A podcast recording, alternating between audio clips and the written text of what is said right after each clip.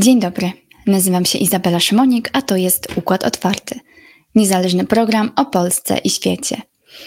Dziś w Układzie Otwartym bardzo ważna dyskusja na temat kryzysu na granicy polsko-ukraińskiej. Zapraszam Państwa na debatę, w której głos zabiorą przedstawiciele obu stron. Nie przedłużając, łączę się z naszymi gośćmi. A oto mecenasi Układu Otwartego. steki.pl to rodzinny sklep internetowy z polską wołowiną premium, bezpośrednio od producenta. Zamów na święta z dostawą na terenie całej Polski. Kto wygra wielką grę mocarstw? Dokąd zaprowadzi nas rozwój sztucznej inteligencji? Zapisz się na XTB Investing Masterclass, bezpłatną konferencję online. Link pod nagraniem. E2V, firma, która zajmuje się sprzedażą zielonej energii w standardzie ESG.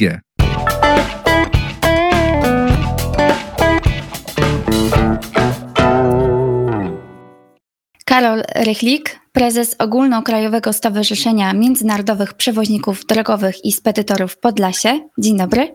Dzień dobry. Oraz Wiktor Kozak, przewodniczący Rady Województwa Wołyńskiego i Rowińskiego oraz przedstawiciel Stowarzyszenia Międzynarodowych Przewoźników Ukrainy. Dzień dobry. Dzień dobry. Bardzo dziękuję, że zgodzili się panowie wziąć udział w tej debacie. Myślę, że to jest bardzo ważne, aby wysłuchać argumentów obu stron i prowadzić merytoryczną dyskusję na ten temat. Na początek chciałam tylko przypomnieć naszym widzom i słuchaczom, że od czerwca 2022 roku obowiązuje umowa między Unią a Ukrainą o zniesieniu wymogu posiadania zezwoleń dla firm transportowych z Ukrainy. I od tego czasu pojawiły się problemy, z czasem zaczęły one narastać i ich kulminacja doprowadziła do sytuacji, w której jesteśmy teraz. Czyli od 6 listopada rozpoczął się protest, który na początku objął 3 przejścia graniczne. Z czasem rozwinął się o jeszcze kilka innych przejść i ma on potrwać do 3 stycznia. I chciałam, aby na początek panowie opisali, jak wygląda sytuacja na granicy, po stronie polskiej i po stronie ukraińskiej. Może pan Wiktor Kozak, proszę zacząć.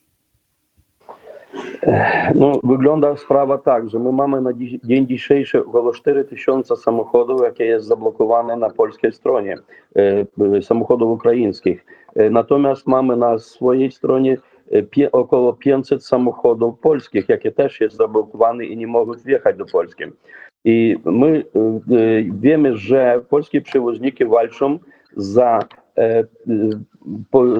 to, żeby wrócić zezwolenie dla przewoźników ukraińskich, ale to nie jest wina tych kierowców, jakie stoją w tych samochodach i nie trzeba ich tam trzymać tak i tak długo. Jest od 6.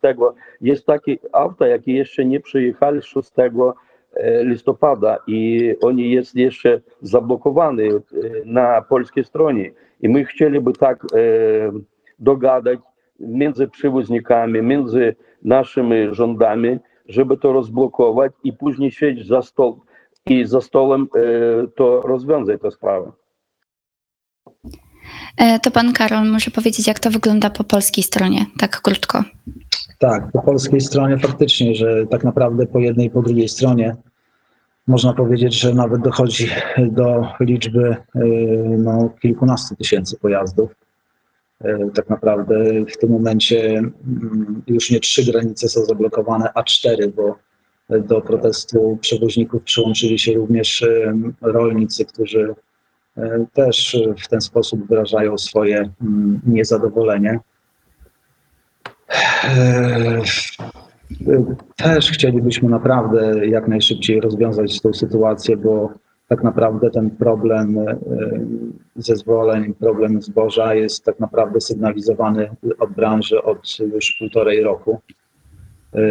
Również, bo jestem w stałym kontakcie też z moimi kolegami z Ukrainy, którzy nie wszyscy też są akurat zadowoleni i to trzeba przyznać z tego stanu rzeczy, że te zezwolenia zostały w jakiś sposób zliberalizowane z tego względu, że przewoźnicy ukraińscy również mają problem z narastającą konkurencją ze strony firm, które coraz częściej, coraz więcej się otwiera w Ukrainie i te firmy również uczestniczą w tym rynku transportowym na terenie innych państw, także Unii Europejskiej. To dlaczego właściwie doszło do tego protestu i z czym obie strony mają problem? Więc jakby panowie mogli opisać, podać swoje argumenty. I może pan Karol, niech proszę zacząć. Tak jak pani mówiła na początku, jest to pokłosie podpisanej umowy pomiędzy Unią Europejską a Ukrainą w czerwcu 2022 roku, która zliberalizowała akurat system wymiany zezwoleń pomiędzy Unią Europejską a Ukrainą. W ocenie przewoźników, w naszej ocenie, była to nieprzemyślana decyzja tak naprawdę urzędników czy europarlamentarzystów, bo tak naprawdę ta umowa była podpisana przez wszystkie państwa członkowskie Unii Europejskiej i ci politycy tak naprawdę według mojej opinii, mojej oceny i przewoźników, których reprezentuję, kierowali się tak jak wszyscy Polacy w momencie wybuchu wojny w Ukrainie, po prostu emocjami, tak? I niosąc tą pomoc, tak jak społeczeństwa całej Europy, całego świata, tak jak też i politycy, właśnie kierując się tymi emocjami, podejmowali niesłuszne decyzje, bo tak naprawdę solidarność okazała się tylko w jedną stronę, a dzisiaj oczywiście giną ludzie w Ukrainie i to jest tak naprawdę, staramy się też to powstrzymać, tą sytuację, żeby jak najszybciej doszło do rozmów pokojowych i pokoju, ale niestety też upadają firmy transportowe, nie tylko firmy transportowe na terenie Polski, a także innych państw Unii Europejskiej. Z całym szacunkiem, z całą wyrozumiałością do sytuacji, w jakiej znalazła się teraz Ukraina, niestety my też bierzemy na siebie jakby brzemię tego konfliktu, ale nie możemy aż w taki sposób, prawda, że po prostu upadają nasze rodzinne, rdzenne firmy transportowe. Przecież my też mamy firmy, pracowników, rodziny na utrzymaniu i niestety muszą nasi sąsiedzi, nasi koledzy, nasi partnerzy też to docenić, prawda, dowartościować i też to zrozumieć po prostu. Panie Wiktorze. Znacie, każdy ma swoją prawdę. Ja też chciałbym powiedzieć, do czego to doszło, do tego strajku, a co było przed tym. Jest polskich samochodów teraz jest na terenie od 300 do 350 tysięcy, a nas jest około 50, 45, 50 tysięcy, to jest 15% od całego taboru tych samochodów. My mamy mało tych samochodów. Od lutego, 24 lutego, jak zaczęła się wojna, my wozili wcześniej paliwo z Białorusi i Rosji. Teraz my nie możemy tego wozić i to stało wszystko na koła i teraz wozimy jak i z Polski, tak i z Litwy. A drugie, my nie mamy Odessa portu i tam i Liczowski i tak dalej. I zboże my też nie możemy wywozić tymi statkami, bo Rosja tam minuje, tam strzela i tak dalej. I też to stało na koło i poszło przez Polskę. Tak, zgadza się, że 10 tysięcy aut stało w plusie, ale oni wożą te 10 tysięcy aut swoje towary. Oni wożą paliwo do nas i zboże do portu i dalej tranzytem przez Polskę. Już teraz nie wożą do Polski w ogóle tego zboża. To jest jedno. Później czemu stali takie duże kolejki na granicach? I my wiemy, że my mamy podpisane umowy jeszcze od 2008 roku, że memorandum między celnymi i straży granicznej obu krajów o ilości przepusku samochodów przez przejścia. I jest tak, weźmy tutaj jedno tylko, Dorohusk, Jagodzin, ono było tak 600 podpisano. W lipcu 2022 roku byli znowu, my zobaczyli, że za mało kolejka rośnie i nie, tyle aut nie może przejść przez to przejście i stąd zabrali, wycofali stąd osobowy i do 7,5 tony i poszło to na Uściług Zosin. I tutaj zrobili wolny jakby przejścia tylko dla załadowanych i pustych samochodów. I to miało być przepust 680. I żadnego razu nie było takiego przepustu i było to o 50% cały czas. U nas za miesiąc do 12 tysięcy samochodów nie mogli wyjechać przez jedno tylko przejście i tak dalej. I kolejka rosła. Plus do tego my zaprowadzili jeszcze tu e-kolejkę i e-czerga, tak jest. I tu też stało tak, że każde auto, jakie było jeszcze w Polsce, mogło rejestrować tu e-kolejkę i ono robiło nam kolejkę już większą. My tu stali, a byliby jakie auto, jakie jest jeszcze załadowane jeszcze w Polsce, ono już stawało w tą kolejkę. I my nie mogli z tym nic zrobić. Teraz już to wszystko jest zrobiono i teraz już nie będzie takiej dużej, nie będzie tak manipulacji już nie będzie i myślę, że to wyjdziemy na normalny przepust. Jakby tylko robili ten memorandum, przepuszczali te auta, nie byłoby w ogóle kolejek. Jedna waga już z sierpnia miesiąca nie pracowała w Dorohusku i przepuszczali 350, 400 aut najwięcej. Z tych aut było o 59-60% pustych aut. To jest byli ukraińskie i polskie, jakie wracali do siebie. A nasze załadowane auta z tym zbożem i tak dalej to stali. Teraz jeszcze jeden był taki dla nas zrobiony taki niedobry żest. To był, jest weterynarny sanitar, taki lekarz weterynarny. I on mógł ofarmić za zmianę 0, albo 5, albo 6, albo 90 samochodów. O tak, jak jemu chciało. I to my mamy z tym problem też. I my tych załadowanych aut w ogóle nie możemy wywieźć do Unii Europejskiej, jakie idą tranzytem przez Polskę. I to było zawsze takie jakieś problemy robili. Jakby tego nie było, tych problem, nie byłoby tej kolejki i my by jeździli i byłoby wszystko normalnie. Tamte auta, co zwiększyli z nas na 10 tysięcy, oni wożą tylko swoje ładunki. Oni nie wożą, to nie jest plandaki, to nie jest chłodnie, to jest cysterny i to jest wywrotki. I normalnie by my mogli by dalej pracować.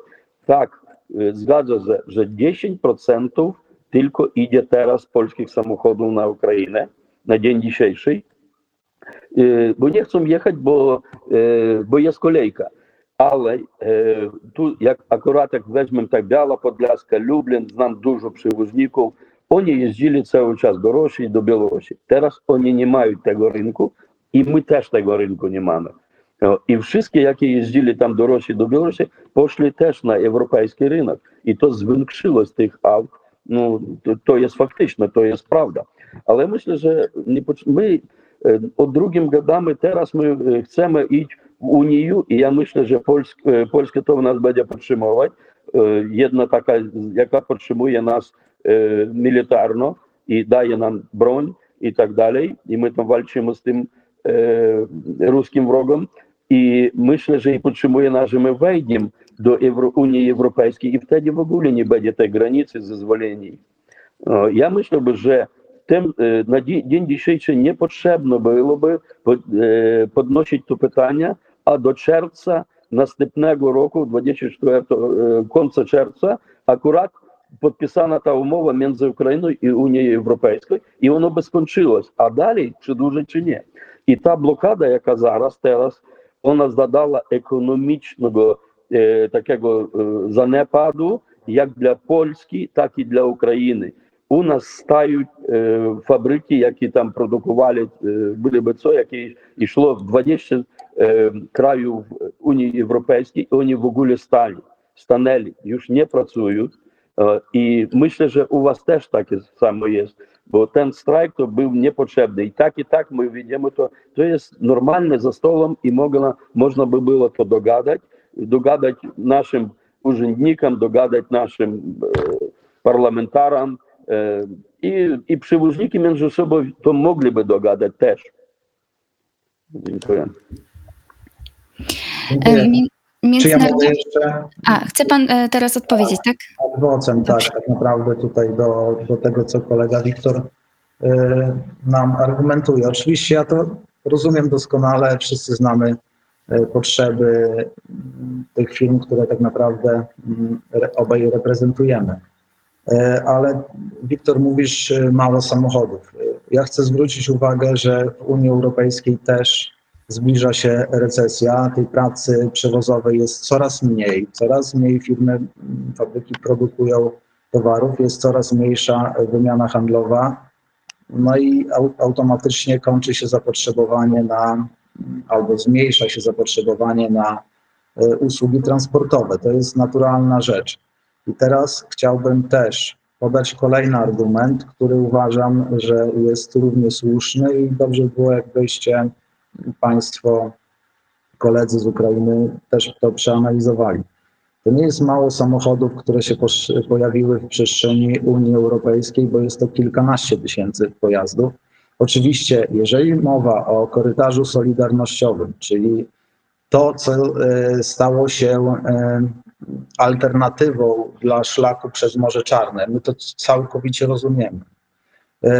Kolejny problem, akurat infrastruktura graniczna, prawda? Ona była niewystarczająca do potrzeb rynkowych przed wojną, a co mówić teraz w sytuacji państwa objętego wojną, gdzie trzeba akurat tą alternatywę dla szlaku przez Morze Czarne stworzyć drogą lądową i akurat wykorzystując te kilka przejść granicznych Ukrainy z Polską. Oczywiście żyjemy w XXI wieku i oczywiście zgadzamy się też z tym, że w tej dobie cyfryzacji, digitalizacji już dawno powinno być ten system elektronicznych kolejek wprowadzonych, choćby idealnym przykładem jest nawet granica Łotwy z Federacją Rosyjską. Od wielu lat przewoźnicy korzystają z tego typu rozwiązań elektronicznych, że mogą sobie zaplanować trasę i te relacje przekraczania granicy pod warunkiem wykorzystania do tego dokumentów w formie elektronicznej, które pozwolą na to, żeby zarejestrować się w takiej kolejce, a nie tylko na podstawie dokumentów przewozowych, które tak naprawdę w bardzo łatwy sposób można sfałszować i udokumentować to jako ten pojazd, który będzie oczekiwał w tej elektronicznej kolejce. Także to nie jest dobre rozwiązanie. A co świadczy o tej kolejce, że jest tak duża po stronie ukraińskiej na wjazd do Rzeczpospolitej Polskiej? Właśnie to, o czym Wiktor powiedział, że no ja już nie chcę tutaj mówić, że dochodziło do sytuacji takich, można powiedzieć, korupcji, ale zdarzają się przecież takie sytuacje, bo o tym sygnalizują nam nasi po prostu pracownicy, nasi kierowcy. I dopóki ten system e-szergi nie będzie działał tak jak należy, to my nigdy nie dojdziemy do porozumienia. Tak naprawdę teraz nawiązuję do tej kolejki, bo to ma bardzo duży związek z tym i zezwoleniami, i z tymi relacjami transgranicznymi, ale chcę zwrócić jeszcze uwagę na jedną rzecz. Zauważcie Państwo, że pomimo trwającego protestu po stronie polskiej, szybciej pojazdy przejeżdżają granicę niż ze strony ukraińskiej do Polski.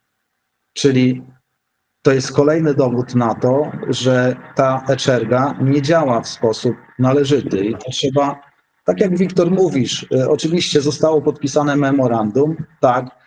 My też domagaliśmy się od wielu lat, jak dobrze pamiętasz, bo niejednokrotnie się spotykaliśmy i próbowaliśmy rozwiązywać te problemy. Zostało w końcu podpisane to memorandum, ale tak jak ta przykra rzeczywistość nam pokazuje, że jednak no, i po jednej, i po drugiej stronie granicy są jednak zaniechania polskich służb i w związku z tym nie ma jednak tutaj nadziei na to, że to memorandum zostanie wypełnione. My jako przewoźnicy, jako przedstawiciele przewoźników oczywiście nie zostawimy tego problemu. To musi zostać uregulowane, ale przede wszystkim, aby zostało to uregulowane, to muszą zejść protestujący z granicy. A żeby zeszli z granicy, to choć jeden punkt z tych trzech postulatów powinien zostać spełniony, czyli bezwzględny powrót do tych relacji, tego systemu wymiany zezwoleń pomiędzy Polską a Ukrainą, co musimy się z tym zgodzić, regulowało kwestie transportowe przewoźników unijnych i przewoźników pozaunijnych, bo to nie chodzi tylko o Ukrainę, ale jest jeszcze Mołdawia, która też w podobnym systemie uczestniczyła, a także wobec tego państwa zostały te zezwolenia, ta umowa została zawieszona. Także to jest jedyny warunek do spełnienia, aby ten protest natychmiast rozwiązać.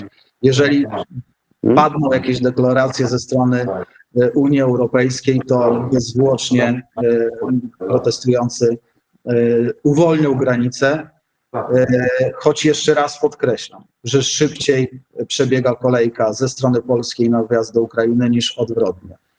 Także to jest ten warunek. O korytarzu solidarnościowym mówiłem, ale jeszcze chcę dopowiedzieć jedną rzecz. My nie mamy zastrzeżeń w ogóle do tego korytarza, pod warunkiem, że te relacje transportowe będą uczciwe, prawda? Czyli że przewoźnicy ukraińscy nie będą wykonywać kabotażu i cross-trade'u, co jest zabronione. Oczywiście jest dozwolone na podstawie pewnych narzędzi, a takim narzędziem między innymi jest zezwolenie EKMT. Ja miałem o tym nie mówić, ale muszę, bo tak naprawdę to też ma bardzo duży związek z tymi relacjami i korzystaniem z rynku unijnego przez ukraińskich przewoźników. Tak, mogą z niego korzystać, ale tylko w wyjątkowych okolicznościach na podstawie dokumentu, który się nazywa zezwolenie EKMT, które wydaje jakby federacja, wydaje taki, jak to powiedzieć, forum ministerstw państw Unii Europejskiej i nie tylko, i innych państw, które akurat podpisały tą stosowną umowę. I teraz, jeżeli mielibyśmy być uczciwi tak 100%, jeżeli chodzi o tą podpisaną umowę, to jeżeli zostały zliberalizowane zezwolenia pomiędzy Unią Europejską a Ukrainą, to również powinien być zawieszony system zezwoleń EKMT. I wtedy ci przewoźnicy, którzy korzystają dzisiaj z tego systemu, niestety nie mogliby korzystać w relacjach cross-trade'owych i kabotażowych, a jeszcze żeby nasi odbiorcy zrozumieli, co to znaczy kabotaż i cross-trade, to ja szybko wyjaśnię. Kabotaż to jest wykonywanie usługi transportowej przez przewoźnika spoza danego państwa, po terenie danego państwa, czyli na przykład ukraińskiego przewoźnika po Polsce lub na przykład po Niemczech, Belgii, Holandii czy innego państwa Unii Europejskiej. A cross-trade to są relacje transportowe pomiędzy państwami Unii Europejskiej. Także jeżeli mamy rozmawiać szczegółowo, to i te szczegóły muszą trafić jednak do państwa świadomości, nie tylko, ale również tych zainteresowanych przewoźników polskich i przewoźników ukraińskich, również przewoźników z całej wspólnoty europejskiej. Wynotowałem sobie jeszcze tutaj kilka punktów, które poruszył Wiktor. 5%, 4% według statystyk to jest udział polskich przewoźników w bezpośrednich relacjach bilateralnych do Ukrainy i z powrotem. Może według waszych statystyk jest to 10%, ale szanowni państwo, polskim przewoźnikom nie chodzi o rynek ukraiński, naprawdę. Niech tym obszarem zajmą się rdzenni przewoźnicy z Ukrainy, nie ma problemu. Wiadomo, że część tych przewozów trafi w ręce polskich czy innych unijnych, czy pozaunijnych przewoźników, ale to jest tak naprawdę nie chodzi nam o ten rynek. Nam chodzi tylko i wyłącznie o rynek wspólnotowy i o to, o czym mówiłem wcześniej, czyli te relacje kabotażu, cross-trade'u, które wykonują przewoźnicy z Ukrainy nielegalnie, po prostu nielegalnie. Dochodzi nawet do takich sytuacji, że muszę to niestety powiedzieć, ale są fałszowane dokumenty, które są związane z przewożonym towarem, i to niejednokrotnie, bo takie sygnały do nas docierają. Absolutnie nie chodzi nam tutaj o to, żeby wyciągać jakiekolwiek konsekwencje. Nie chodzi o to, tylko po prostu, żeby bacznie zwrócić na to uwagę. Nie jest problemem napisać CMR towarzyszący, dokument CMR towarzyszący przewożonemu towarowi, ponieważ kierowca nawet sobie może wypisać ten CMR. I dlatego mówiłem wcześniej o cyfryzacji, digitalizacji, żeby korzystać z tego w XXI wieku, żeby obieg dokumentów transportowych był w formie elektronicznej. I wtedy nie ma wątpliwości, czy ktoś wykonał legalnie, czy nielegalnie usługę transportową. I to doprowadziłoby do naprawdę uzdrowienia sytuacji, ale w to musi być zaangażowana akurat polski rząd, rządy Unii Europejskiej, a jeszcze muszę powiedzieć, że szybciej wprowadziła Ukraina właśnie taki elektroniczny obieg dokumentów i tutaj dziękuję bardzo, bo od naszych sąsiadów Ukraińców moglibyśmy się tego uczyć, bo u nich akurat to dużo sprawniej wszystko przebiega. I jeszcze jedną rzecz muszę powiedzieć, jeżeli chodzi o utracony rynek rosyjski i białoruski.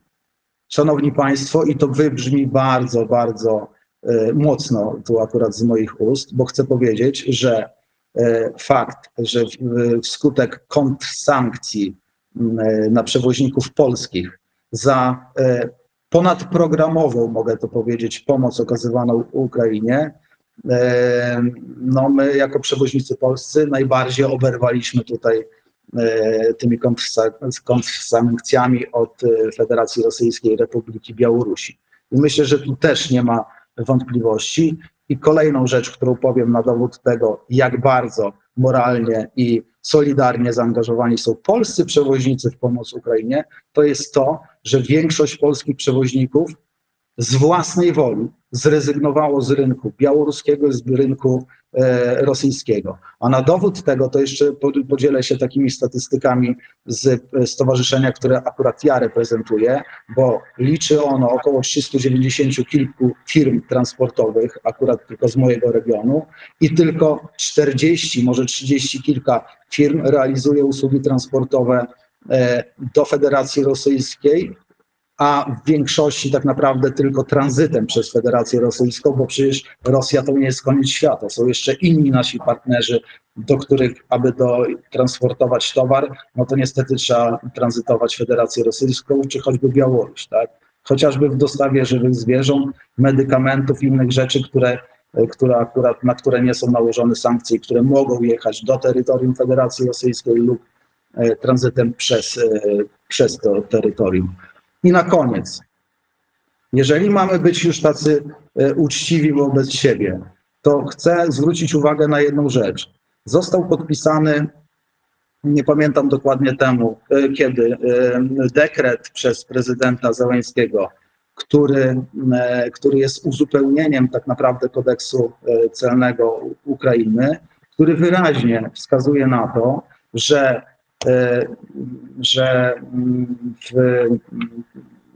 w takiej sytuacji, kiedy podmiot ukraiński zakupuje towar w Unii Europejskiej i realizuje przewóz tego towaru ukraiński przewoźnik, to podmiot importujący ten towar zwolniony jest z pewnych obciążeń fiskalnych, prawda? Nie wiem, czy opłat celnych, czy podatkowych. Nie, aż tak mocno nie analizowaliśmy tego dekretu, ponieważ zawiera on ponad 300 stron i tak naprawdę od niedawna mamy tutaj świadomość, że taki dokument został podpisany. I tak naprawdę ten dokument też w pewnym sensie dyskryminuje akurat polskich czy unijnych przewoźników, chociażby nawet z państw spoza Unii Europejskiej, a daje możliwość, duże możliwości przewoźnikom ukraińskim. My to całkowicie rozumiemy. Ale jeszcze raz podkreślam, że nam, przewoźnikom polskim, nie chodzi o ukraiński rynek.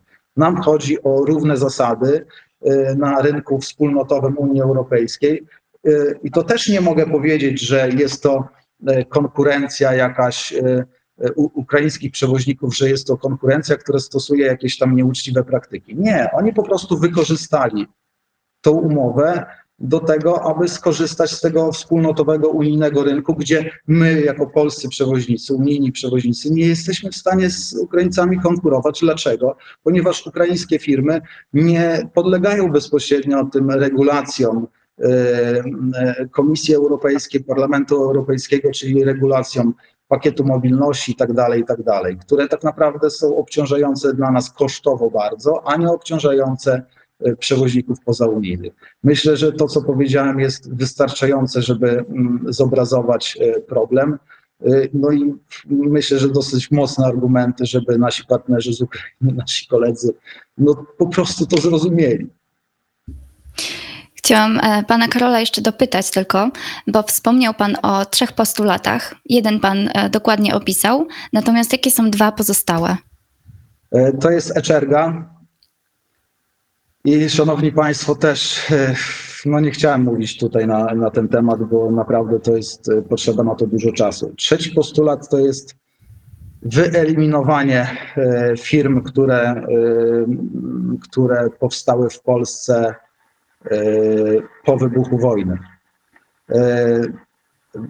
Oczywistym jest to, że kapitał nie ma flagi, każdy zainteresowany, kto chciałby inwestować w Polsce czy w innym państwie Unii Europejskiej, nie może być dyskryminowany i może to zrobić. Ale są pewne warunki, które uważam należałoby spełnić, aby taką firmę w Polsce otworzyć, ale oczywiście na zasadzie uczciwej konkurencji.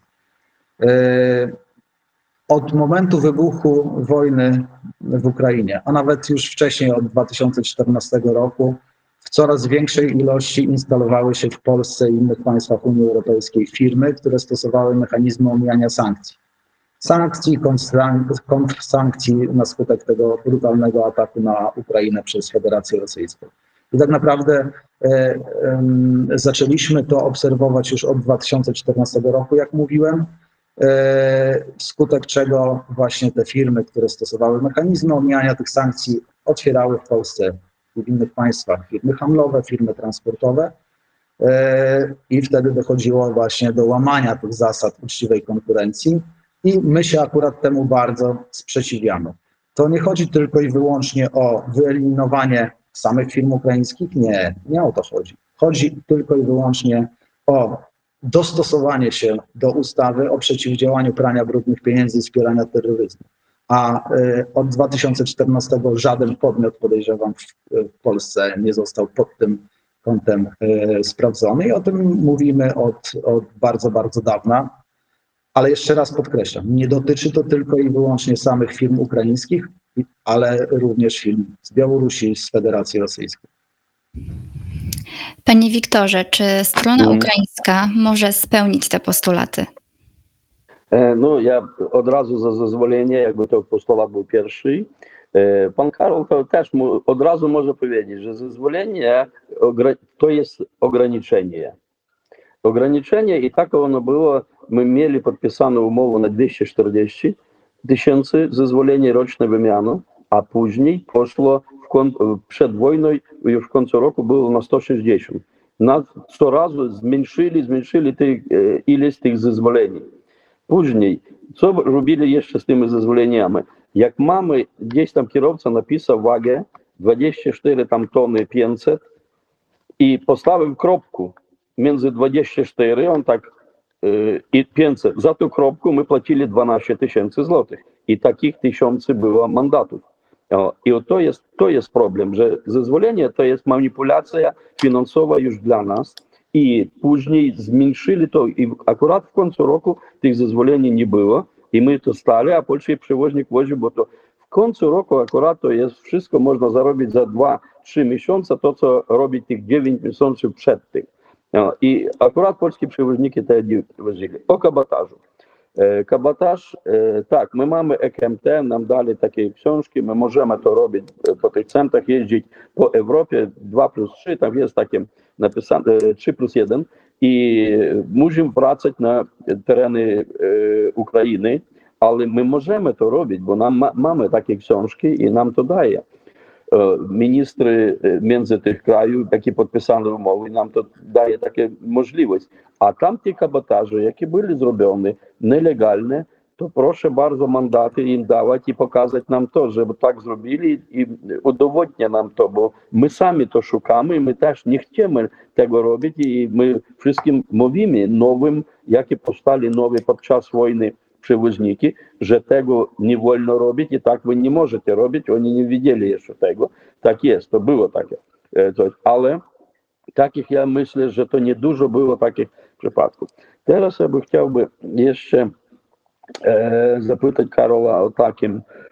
Dzisiaj spotkali minister Weber i zastępca ministra Derkacz Sergiej. I oni umówili się o tym, że rozdzielę na Jagodzin, Dorohusk, Korczowa, Krakowiec, rozdzielę auta pusty w e-czerży i załadowany, że będzie osobna kolejka. I plus, wtedy Karol jeszcze mówił, że za mało infrastruktury, że memorandum nie można tego zrobić, to plus jeszcze Uhrynów, Długobuczy zrobić dla pustych, przejście dla pustych samochodów. Wtedy my już tu liczyli na naszych terenach nie więcej jak 450 aut wychodzi pustych, to jest za dobę po wszystkich tych granicach. A my by mogliby to przez Dorohusk, Zosin i Długobuczów tylko wypuści 450 plus Korczowa. I wtedy w ogóle nie będzie kolejki na puste samochody. Oni będą tak, zarejestrował te kolejki i od razu wjeżdżasz. Nie będzie tej kolejki, my już to rozliczyli. I ja myślę, że to też akurat my możemy ten postulat wregulować między, od ministry między sobą domówili, już to jest takie prawo na życie. I teraz, żeby nam przewoźnikom tak umówić, że tak by było, że ono mało prawo na życie. A teraz, co my mamy do zezwolenia, ja wrócę jeszcze raz, 4 grudnia będzie komisja europejska akurat za te zezwolenia i to będzie druga taka, drugi round takich gadanok tam jak i co wyjdzie z tym, czy będą zezwolenia, czy nie, bo Ukraina sama nie może napisać, że dajcie nam zezwolenia. To ma Urząd Polski, przewoźniki polskie pisać do Europejskiej Komisji i mówić, że my chcemy, żeby to zabrać. Sama Ukraina tego nie zrobi i nie napisze, że dajcie nam zezwolenie, no bo nas nie zrozumie żadny przewoźnik, tego nie zrozumie i nasze urzędniki też tego nie chcą, żeby tego robić. My idziemy do przodu, my idziemy do Unii Europejskiej powoli i chcemy tam być i nam te zezwolenia w ogóle by nie potrzebne. Ja bym myślał, że tam na tym drugim postulatu, tak jak my chcemy zrobić i otworzyć jeszcze jedną granicę i puścić puste samochody osobno, oni nie będą stać w kolejki z załadowanymi. Szybki przejazd o 2-5 minut i to auto pojechało. I wtedy nie będzie żadnych kolejek i myślę, że nie będzie problemu. Czy mogę odnieść się? Wiktor, tutaj przez Twoje usta, przez Twoje ręce chciałbym przekazać wszystkim naszym kolegom z Ukrainy taką informację, że te wszystkie problemy związane z kolejką, my je bardzo szybko rozwiążemy, ale warunkiem jest powrót do kontyngentu zezwoleń. I teraz, o czym nie powiedziałem wcześniej, po prostu gdzieś mi umknęło. My jesteśmy nawet w stanie, jeżeli ten obowiązek zezwoleń, ten system zostanie przywrócony, jesteśmy w stanie rozmawiać, żeby ten kontyngent zwiększyć. Mało tego, to jeszcze uznać, że i tak będzie większy parytet w wykorzystywaniu tych zezwoleń przez ukraińskich przewoźników niż przez polskich. I na pewno też to weźmiemy pod uwagę. Tylko to kwestia jest zgody z jednej i z drugiej strony. Ja rozumiem, że jest to umowa, która tak naprawdę uregulowała zawieszenie tych tego systemu zezwoleń, ale no, my będziemy jednak używać tutaj właśnie 4 grudnia, o czym wspomniałeś, tych samych argumentów, które akurat dzisiaj tutaj towarzyszą temu spotkaniu. Myślę, że będzie ich nawet więcej, tych argumentów, ale przede wszystkim, żeby ta kolejka została w jakiś sposób ucywilizowana, to przede wszystkim trzeba spełnić ten jeden warunek, czyli bezwzględny powrót zezwoleń. Jeszcze chciałbym powiedzieć, odnieść się do wypowiedzi Wiktora, że powiedziałeś, że zezwolenie jest ograniczeniem. Też się zgodzę z tobą poniekąd, że jest, ale bardziej w tych naszych relacjach transportowych. Na razie jeszcze nie jesteście członkiem Unii Europejskiej, a my nim jesteśmy i my musimy się do tych regulacji unijnych jednak dostosowywać. I to nie jest ograniczeniem to zezwolenie, tylko jest regulatorem. Mało tego, regulatorem usług transportowych i Wiktor chyba zgodzi się ze mną, że też regulatorem ceny za usługę transportową. Nieraz na ten temat rozmawialiśmy. Także ten argument uważam, że też się mocno obronił u przewoźników rdzennych, waszych prawdziwych, z krwi i kości wieloletnich przewoźników, którym tak naprawdę też byłoby na rękę powrót do tego systemu, który regulował te kwestie transportowe. Kabotaż i mandaty. Mówiłeś o tym, że służby polskie, służby europejskie powinny stosować sankcje, czyli kary wobec tych przewoźników, którzy naruszają postanowienia między innymi transportowe i wykonują te nielegalnie usługi w postaci kabotażu i cross-trade'u.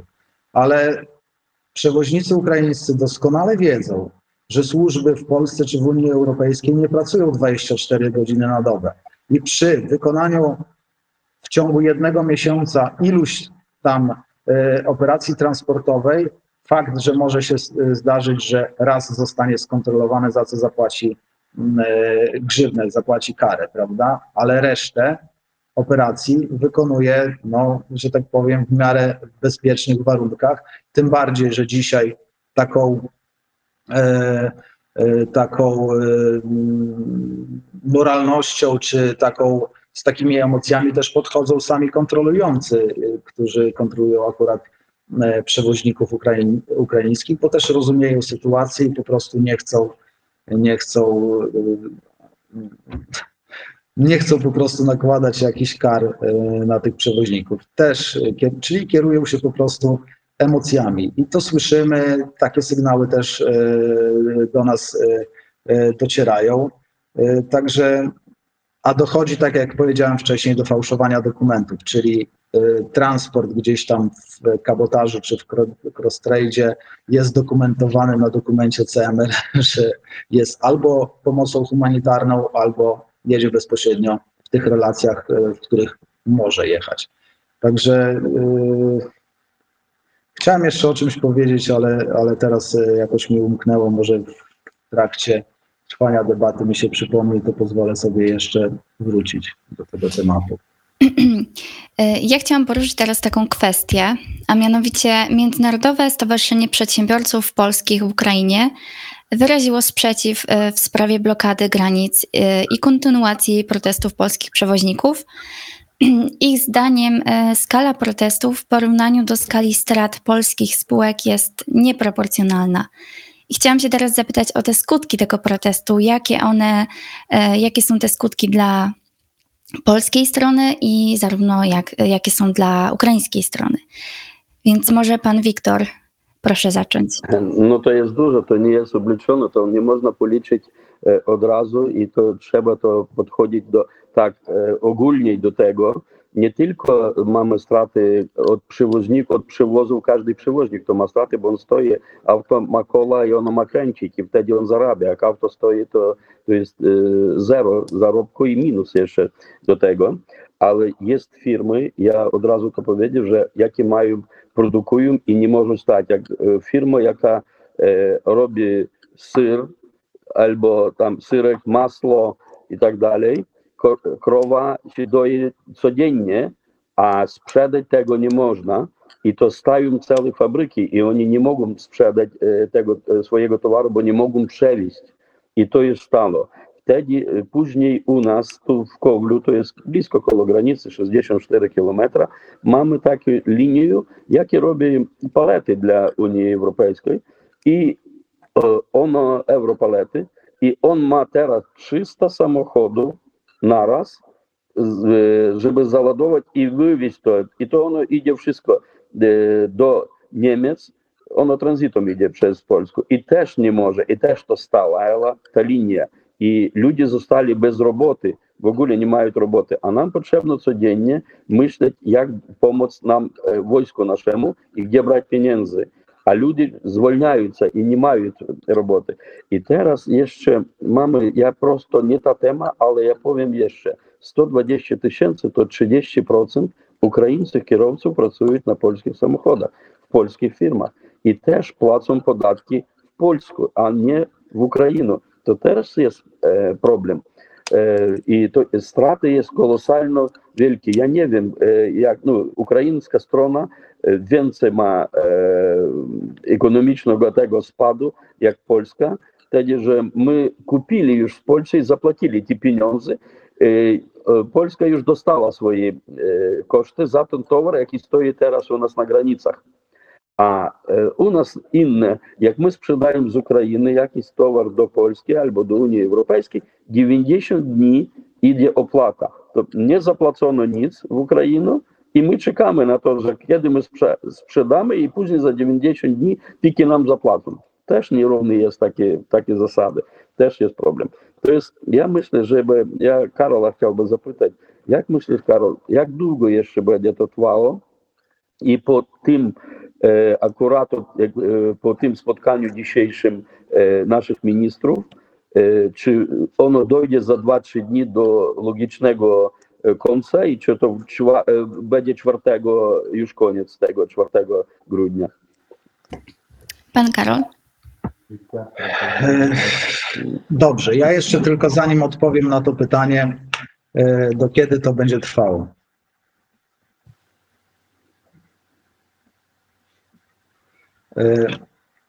Tak, bo wspomniałeś wcześniej o kilku tysiącach pojazdów ukraińskich przewoźników, które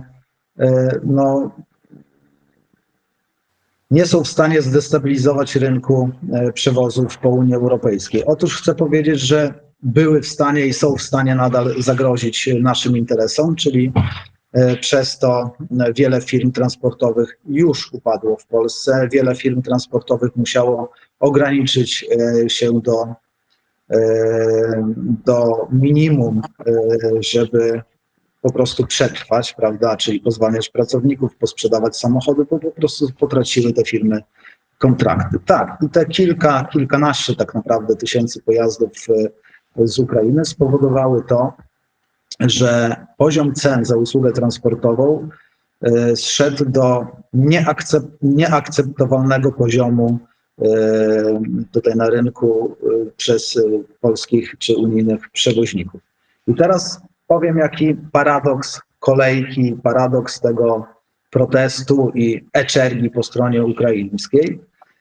Z racji tego, że te kilkanaście tysięcy pojazdów stoi i marzną kierowcy w tych pojazdach po jednej i po drugiej stronie granicy, spowodowało, że te zaniżone ceny wcześniej przez ukraińskich przewoźników, do których nikt nie ma pretensji. Oni wykorzystali po prostu tą sytuację, że został z nich zdjęty obowiązek zezwoleń, a nie muszą się dostosowywać do tutaj ogólnie obowiązujących przepisów Unii Europejskiej, które nam te koszty przewoźnikom unijnym po prostu podnoszą do góry.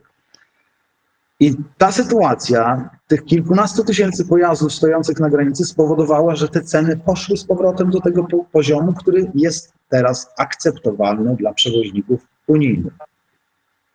I to też jest kolejny argument, który świadczy o tym, że coś jednak poszło nie tak i trzeba na to po prostu tutaj dawać te wskazówki, to akurat trzeba alarmować w tym momencie, prawda? A jeżeli chodzi teraz o pytanie konkretne, kiedy dojdzie do tego, że ci protestujący z tej granicy zejdą. No właśnie ten jedyny warunek do spełnienia to jest powrót, a przynajmniej deklaracja powrotu do tego systemu, który gwarantował tą stabilizację i tą równą walkę pomiędzy unijnymi i pozaunijnymi przewoźnikami. Jeżeli 4 grudnia, już dosłownie za 3 dni, padną takie deklaracje ze strony urzędników unijnych, to naprawdę nie ma dyskusji. Schodzimy z tej granicy i przywracamy normalne warunki funkcjonowania przejścia granicznego i opieramy się na memorandum. Nie wiem, w jaki sposób, czy to ręcznie, czy elektronicznie. To już, Wiktor, to już tutaj się dogadamy. Ja mam tylko jeszcze taką wielką prośbę, bo tutaj nie ma żadnych wątpliwości ku temu, że te warunki i ten konflikt teraz pomiędzy polskimi przewoźnikami i ukraińskimi przewoźnikami, który teraz niweluje wszystko i te relacje między nami do tej pory, które tak naprawdę są bardzo dobre od prawie 2 lat, powrócimy, czyli te relacje będą z powrotem takie same, jakie były, a były, Wiktor, nie powiesz, bo bardzo dobre. Pomimo tego tych napięć ciągle co roku, że tych zezwoleń jest za mało, też chciałbym, żebyś zwrócił uwagę na to, że ten kontyngent z 2022 roku jednak był podniesiony do tych 160 000 na strony, czyli do 320 000 operacji transportowych. To też jest wyraz jakiejś tam zrozumienia i dobrej woli akurat naszej strony, że faktycznie polscy przewoźnicy nie korzystają aż tak z tego ukraińskiego rynku, jak sami rdzenni Ukraińcy. No bo to też jest tak naprawdę zrozumiałe. I tutaj, jeżeli ta sprawa jedyna zostanie uregulowana, choćby nawet miało się to skończyć zawieszeniem tej umowy i podpisaniem czegoś takiego, że zwiększamy jednak ten kontyngent, no bo to strony jednak muszą się umówić. Jeżeli zostanie on spełniony, siadamy z naszymi przedstawicielami rządu czy służb i regulujemy sprawę kolejek na granicy. Wiktor, czy wystarczy to? Żebyśmy usiąść... jeszcze o co apeluję, przepraszam, o co jeszcze apeluję? Apeluję o to, żeby powołać takie 2 grupy robocze z polskiej strony i ze strony ukraińskiej, żeby natychmiast reagować właśnie na takie sytuacje, które będą doprowadzać do tego, że zostanie zakłócony zakłócone zostaną te relacje transgraniczne, bo uważam, że dzisiaj to jest priorytetem, żeby tą sprawę załatwić. Panie Wiktorze, czy chciałby Pan odpowiedzieć? No tak, zgadza się, że to potrzebne, żeby tak urzędniki i przewoźniki razem się siedli za stoł, popili herbaty i umówili, że tak i tak, zrobili sobie taką kartę drogową na rok, na 2, na 3, dalej na 5 i dalej o tak, pracujemy tak. I koniec. To można by było to zrobić, ale to trzeba było zrobić nie tak długo to ciągnąć, a to już, wiecie, że powrócić do tych 2 lat, jakie my mieli dobre takie stosunki i teraz to wszystkim o tymi 2 miesiącami to już wszystko zniwelowano, a teraz znowu trzeba powrócić, znowu 2 lata, żeby to było wszystko normalne. Tego nie trzeba było robić.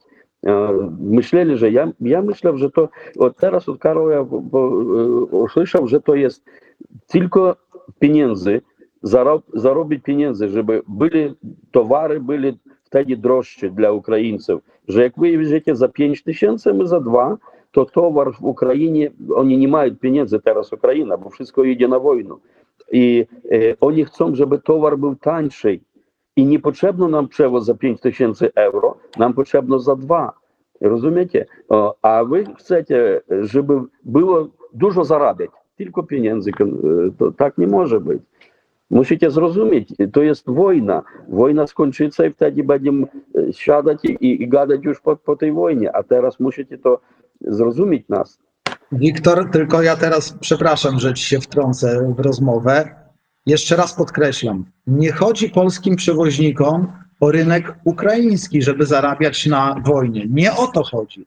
Jest tam 5 lub 4% tych polskich przewoźników, którzy tak naprawdę, Wiktor, między innymi są przewoźnikami, którzy wywodzą się z Ukrainy, którzy sobie pootwierali firmy w Polsce i tego nikt im nie zabroni.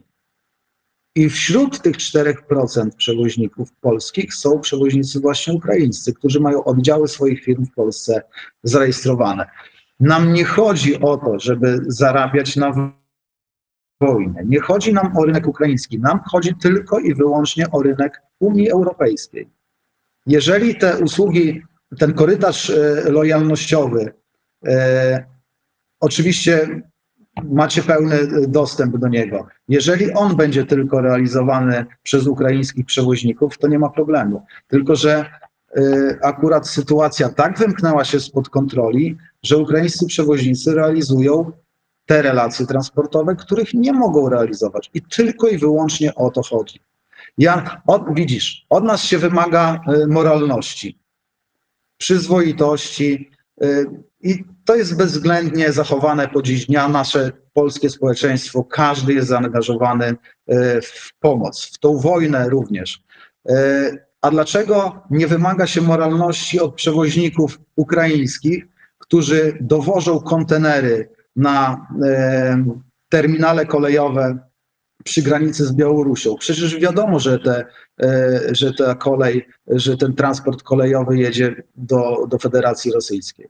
Dlaczego oni to robią? Przecież sam rozmawiałem z twoim kolegą na ten temat, przekazywaliśmy sobie te różne informacje i do tego typu sytuacji bardzo często dochodzi. Przecież dzisiaj w dobie tej właśnie cyfryzacji, przecież każdy robi zdjęcia, nagrywa, to naprawdę widać wszystko, prawda? I to są takie kontrowersyjne tematy, których tak naprawdę nie chciałbym dzisiaj poruszać, ale jeżeli tutaj nas, przewoźników polskich, oskarża się o to, że my próbujemy na tej wojnie zarabiać, to sorry, ale to się mija z prawdą, naprawdę. Są przewoźnicy, którzy jeżdżą z bardzo odległych zakątków, choćby z Portugalii. I to wiadomo, że są to duże koszty transportu. Nas też dotyka inflacja. My też jako przewoźnicy, aby walczyć z inflacją, to musimy obniżać koszty, bo te koszty mają bardzo duży wpływ na gospodarkę i automatycznie jest nam trudniej z tą inflacją walczyć, prawda? To nie chodzi o to, żeby rekompensować te wszystkie koszty związane z inflacją na społeczeństwo, no bo każda podwyżka i nawet za usługę transportową dotknie choćby nawet mnie samego przewoźnika, prawda? Czy jakbym miał kupić samochód ciężarowy, zmodernizować swoją flotę, czy jakieś inne inwestycje poczynić w firmie, choćby nawet kupić jedzenie do domu, żeby wyżywić własną rodzinę. Też nas to dotyka i też szukamy oszczędności w transporcie. Nie tylko w warunkach wojennych, tak jak wy dzisiaj, i to jest zrozumiałe, że szukacie tych oszczędności, że nie ma pieniędzy, ale dotyka też problem recesji, problem inflacji, dotyka też Polaków, inne państwa Unii Europejskiej i tak naprawdę dzisiaj całego świata. Także tutaj też prosiłbym naprawdę o wyrozumiałość, bo dzisiaj wszyscy z czymś walczymy, a tak naprawdę te wszystkie negatywne czynniki, które mają wpływ na nasze życie, na gospodarkę, to właśnie wywodzą tam się zza wschodniej granicy, czyli od tego okupanta, bo on nie tylko was okupuje, ale cały świat tak naprawdę. Panie Wiktorze? No, Karol, takie dwa warianty rozwoju sytuacji czwartego. Jak Unia Europejska, jak Eurokomisja powie, że nie będzie zezwolenia dla Ukrainy do czerwca miesiąca i wtedy wy schodzicie z granicy, czy nie? Albo mówi, że tak, że będą zezwolenia, to wtedy jasno, że wy schodzicie z granicy. A jak powie, że nie, to idźcie, blokujcie Europarlament, a nie granicę ukraińską. Wiktor, ja cię proszę o jedną rzecz. Jeżeli nie możecie podpisać wniosku o to, żeby te zezwolenia wróciły, to chociaż przyznajcie nam odrobinę racji, że coś w tym jednak jest, prawda? To nam naprawdę wystarczy. I jeżeli nam wystarczy, to może też wystarczy zrozumieć tą błędną decyzję, którą podjęli politycy Unii Europejskiej, Ja rozumiem, jeszcze raz podkreślam, wiem, tak jak my, społeczeństwo polskie, całego świata, kierowali się na pewno emocjami. Tylko że tutaj przy podpisaniu, do podpisania tej umowy, to tak naprawdę tylko dwa argumenty były brane pod uwagę. Korytarz solidarnościowy, z czym my się również zgadzaliśmy, Wiktor. My, polscy przewoźnicy, zgadzaliśmy się z tą liberalizacją zezwoleń, ale tylko na zasadzie korytarza tego solidarnościowego, prawda? Ale nie godziliśmy się na to, że nasze interesy zostaną zakłócone przez nieuczciwych przewoźników, którzy realizują te relacje, o których mówiłem, cross-trade i kabotaż, bo to jest niedopuszczalne. Nam nie chodzi o rynek ukraiński transportowy, nam chodzi o rynek wewnętrzny. Z całą resztą się naprawdę dogadamy. Jeżeli padnie deklaracja, zobowiązanie, konkretne zobowiązanie na piśmie, nie na słowo, ze strony tych, którzy tę umowę podpisali, to zejdziemy z granicy. Jeżeli nie padnie taka deklaracja, niestety z niej nie zejdziemy. I to ja mówię teraz w imieniu tych przewoźników, którzy tam stoją i marzną. Mnie tam nie ma. Ja jestem tutaj w domu, jest mi ciepło. A tam stoją przewoźnicy i wasi przewoźnicy również. Wasi kierowcy również tam stoją. Mówi się, że stali się zakładnikami tych relacji. Tak, stali się właśnie tych chorych relacji zakładnikami. I to trzeba, my też staramy się tym kierowcom pomagać. Staramy się pomagać tym kierowcom, stworzyć minimalne warunki do tego, żeby jakoś przetrwali to oczekiwanie do przejechania granicy do swoich rodzin, do swojego kraju. Nam też jest przykro patrzeć, jak tyle tysięcy tych samochodów tam stoi. Nam też jest przykro patrzeć na te rodziny, które też muszą się przyglądać na tą kolejkę i na te warunki. To nie jest fajna sytuacja. My nie mamy satysfakcji z tego. Naprawdę nie mamy satysfakcji. Dzisiaj każdy, kto tam stoi na tej granicy, powinien pracować. Ale oni są na tyle zdeterminowani, żeby tam stać. Dlaczego? Bo nie mają już tej pracy. Oni już tą pracę stracili. I to też... A ile my stracili, Karol? A ile u nas to stracili? Nas ludzie giną, nas nie ma ludzi. Ja teraz. Wiem, ja wiem. Wy wiecie, teraz... a wy pieniądze nie macie. No, wy za ja rozumiem, mamy, ale teraz... Wiktor, ja rozumiem, ale teraz zróbmy sobie rachunek sumienia. To teraz i wy zróbcie sobie ten rachunek sumienia, czy wszystko jest w porządku. Ja rozumiem, że ludzie giną. I nie da się porównać, człowieka akurat do rzeczy, czy do firmy, która akurat traci kondycję i musi upaść. Oczywiście, że się nie da tego porównać, ale jednak są to też dramaty ludzkie u nas w Polsce, którzy no, muszą się z tym zmierzyć i kosztem ich rodzin to wszystko się też odbywa. Prosto nie ten czas wybrali, wiesz, kiedy idzie u nas wojna i wybrali jeszcze, zablokowali nas z drugiej strony. To jest wojna ekonomiczna teraz i z polskiej strony i atakowali nas ze wszystkich, ze wschodu Rosja, tutaj jest ekonomiczna Polska atakowała, jeszcze podłączyli Słowakię. I jak wy chcecie, żeby my tu sami zostali i koniec, no wtedy nie będzie w ogóle żadnych przewozów. Dawajcie zrobimy nie tak, dawajcie zrobimy przerwę w tym, jak nie można dogadać, jest do pół roku zostało do tego, do czerwca miesiąca. Zróbcie pauzę, będziecie mieć nowy rząd i będziecie mieć z kim gadać u siebie i wtedy i my może i tak nam zrobi Unia Europejska te zezwolenia i koniec. Dlaczego teraz to robić? Na półtora roku było wszystko normalne. Nie, na pół roku trzeba to zrobić. Ja tego nie rozumiem. Panie Karolu, czy jest możliwe, żeby protestujący zrobili przerwę na czas negocjacji? Ja muszę powiedzieć tak. Tak naprawdę przez te półtorej roku, Wiktor, to my sygnalizowaliśmy tą sprawę wszelkimi możliwymi sposobami, aby ktoś poszedł po rozum do głowy i przyznał się do tego, że podpisując tę umowę, no, była to błędna decyzja. Przez pół roku do kiedy ta umowa jest podpisana, to firmy transportowe polskie nie przetrwają tej sytuacji. One nie przetrwają tej sytuacji. I ja obawiam się, że gdyby nawet zeszli teraz na chwilę, to te firmy wrócą i to będzie jeszcze ze zdwojoną siłą. I to nie tylko firmy transportowe. Ja rozumiem też firmy produkcyjne, firmy handlowe, polskie firmy, które współpracują z Ukrainą. One też mają problem z dostawą tych towarów, które tak naprawdę dzisiaj też są tym zakładnikiem na granicy. Ja to całkowicie rozumiem. Ale nie mogę teraz nawoływać do tego, aby zakończyć protest i kierować się właśnie znowu emocjami. Tu emocje są, ale emocje są tak naprawdę w dwie strony. Żeby zabezpieczyć interes polskich przewoźników i zabezpieczyć bezpieczeństwo Ukrainy, która się teraz broni.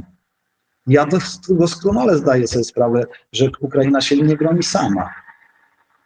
Pomoc płynie, ale tak naprawdę Ukraina walczy za wszystkich, tak naprawdę za cały świat dzisiaj. My sobie zdajemy z tego sprawę, naprawdę. Ale te relacje na szczeblu gospodarczym muszą być jednak zdrowe.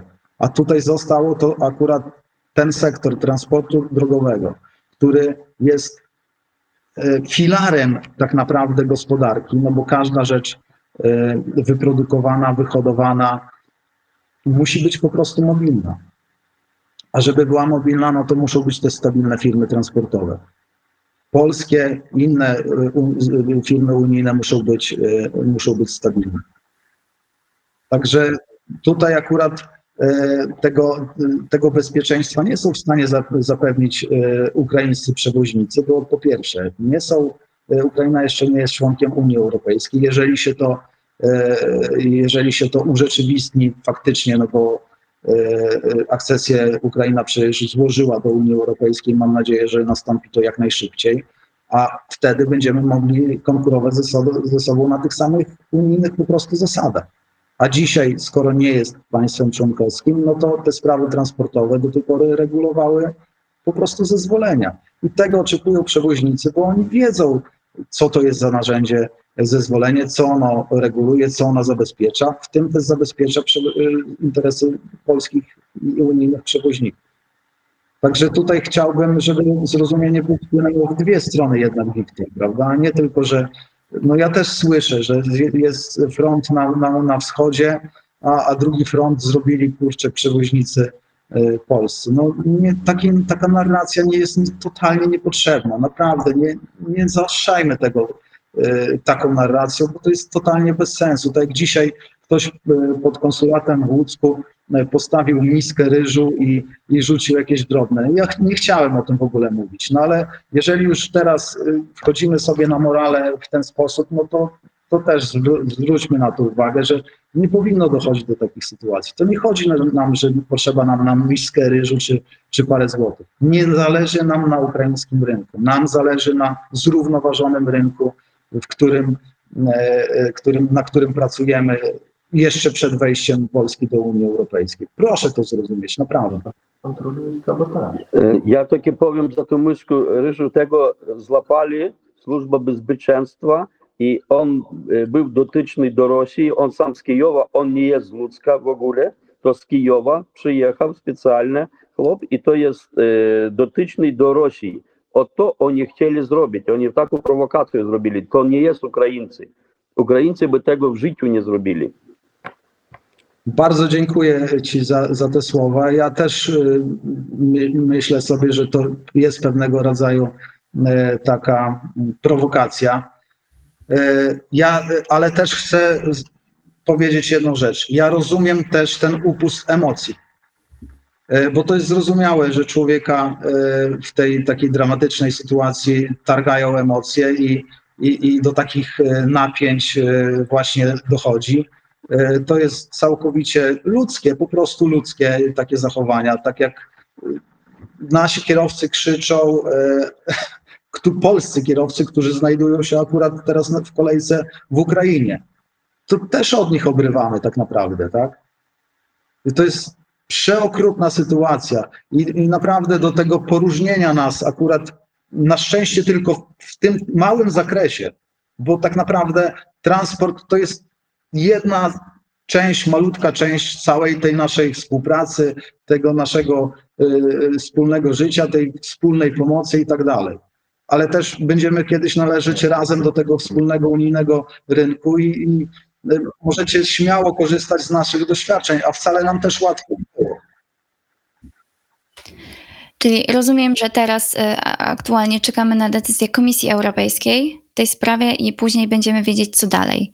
Natomiast na koniec chciałam panów zapytać o nasze wzajemne nastawienie i relacje, bo tutaj pan Wiktor wcześniej wspomniał, że te relacje wyraźnie się pogorszyły przez ten protest, że ciężko będzie je odbudować. Natomiast chciałam się zapytać, czy widzą Państwo szansę w przyszłości na naszą współpracę efektywną, w przyjaznych warunkach, atmosferze? Czy widzą Panowie szansę na poprawę tych relacji, pomimo tego kryzysu, który jest obecnie? Ja myślę, że tak, że to będzie i wszystko to my zrobimy. Ja myślę, że my z Karolem dzisiaj zaczniemy to robić. Ja poproszę Karola, żeby do czwartego my za godzinę puszczali teraz po 10 samochodów, na Korczowej teraz 7 samochodów za godzinę puszczają, w Dorohusku 1 na godzinę. Dawaj, Karol, zrobimy tak, dawaj od dzisiaj, od wieczora, za godzinę, dawaj od 8, od 9 godziny, puścimy po 10 samochodów za godzinę, niech jadą i pokażemy, że my możemy podać rękę drugi drugu i rozwiążemy tę sprawę szybciej, no. Dziękuję, Karol. Ja myślę, że Ty pomożesz w tym. Wiktor, uwierz mi, że nawet chciałbym więcej tych samochodów puścić, chociażby z takich pobudek i powodów humanitarnych, bo jest zimno, pada śnieg i tak dalej. Ale też takie sygnały płyną od przewoźników, że oni chcą zaostrzyć ten protest i ograniczyć ilość tych przekazywanych samochodów. Ja myślę, że to trzeba będzie rozmawiać, tylko Wiktor, ja reprezentuję przewoźników, reprezentuję branżę transportową już od 12 lat. Ja nie jestem organizatorem tych protestów i to takie decyzje akurat to podejmują jednak organizatorzy. Ja ze swojej strony, jako przedstawiciela tych, którzy też stoją na tych barykadach, na tych protestach, to staram się tylko zapewnić takie warunki, no nie w namiotach, tylko gdzieś w takich bardziej przyjaznych warunkach, żeby spędzali ten czas tego protestu. Ale decyzje naprawdę to są już niestety w ich gestii.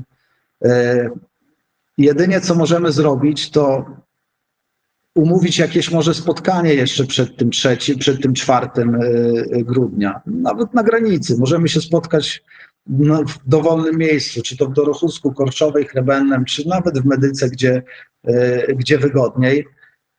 Ale pod warunkiem, że obecni będą tam organizatorzy po prostu, tak? To nie organizują organizacje przewoźników, nie organizują tego protestu organizacje zrzeszające przewoźników w Polsce, tylko no, organizacja, która celowo w tym tutaj została utworzona, żeby formalnie po prostu, tak? No akurat dzisiaj na Korczowej to był nasi przedstawiciele, przewoźniki i nasi kierowcy zrobili taki mały strajk i rozmawiali z blokującymi tę granicę, strajkarzami i dogadali 7 aut za godzinę i plus 2 auta, to będzie to humanitarny albo jakieś tam ADR i tak dalej, to 9 aut za godzinę. Teraz dogadali na dzień dzisiejszy. To bardzo dobrze, bo ja powiem tak, już nie pamiętam którego dnia, chyba z niedzieli na poniedziałek byłem na przejściu granicznym w Korczowie i też muszę na to zwrócić uwagę, bo bardzo mi się nie spodobał taki no, komentarz pana mera Lwowa, że strajkujący blokują pomoc humanitarną. Szanowni Państwo, ja to powiem publicznie i mam nadzieję, że ta informacja dotrze do wszystkich odbiorców na całym świecie. Absolutnie w żaden sposób pomoc humanitarna nie jest blokowana. jak tylko podjeżdżają samochody. Wśród tych 7 pojazdów zawsze jest pomoc humanitarna i to jest priorytetem. I na granicy, w tej nomenklaturze transportowej jest słowo priorytet. I w tym słowie i w tym znaczeniu właśnie mieszczą się te pojazdy z pomocą humanitarną. Już nie wspomnę o uzbrojeniu, bo to w ogóle całkowicie na innych zasadach jedzie i to w żaden sposób... Przepraszam, że panu przerwę, ale pojawiły się też takie informacje, że są blokowane konwoje z transportem wojskowym. Czy to jest prawda? Nie, absolutnie to jest nieprawda. Absolutnie to jest nieprawda. To akurat to są już konwoje, gdzie uprawnione służby do tego uczestniczą właśnie w przewozie tego typu rzeczy i to jest fake totalny i absolutnie się z tym nie zgadzam i nie chcę w ogóle, żeby były używane takie bzdurne argumenty, że cokolwiek jest blokowane, czy pomoc humanitarna, czy uzbrojenie wojskowe. Tylko i wyłącznie blokowana jest komercja, a komercja, jak przez samo słowo się rozumie, są to przewozy po prostu biznesowe, tak? Panie Wiktorze? No ja 2 słowa tylko powiem za blokowanie pomocy humanitarnej ADR-u.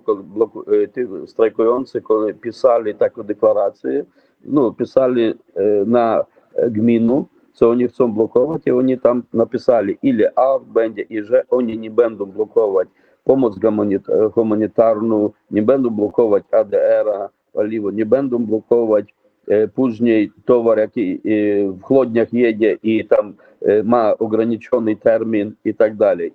Na wczorajszy dzień na Korczowej 200 takich aut stało i nie puszczali. W sobotę ja był w Dorohusku i policja mówi, nie tak, pytamy strajkujących, ile puszczacie samochodów ADR-u i pomocy humanitarnej. Mówi 2 na godzinę.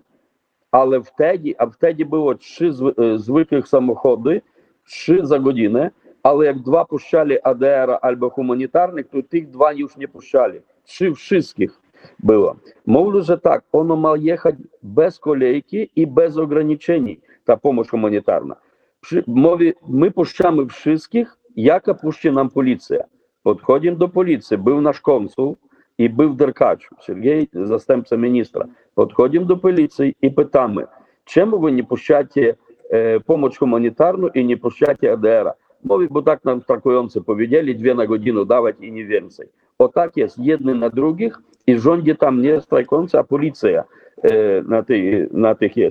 І вчора, на вчорашній день 200 самоходів стали з АДР і допомогою гуманітарною на Корчовій. Наші, то є, udowodnili to wszystko, wyzwali służbę skarbową, przyjechała służba skarbowa do policji i powiedziała, że wszystkie papiery jest normalnie, że wszystko jest ok i musicie to, bo takie jest papiery, tak jest, musicie to puszczać. I pojechała urząd skarbowy i policja wtedy znowu takie puszczała, jak i mówili strajkujący.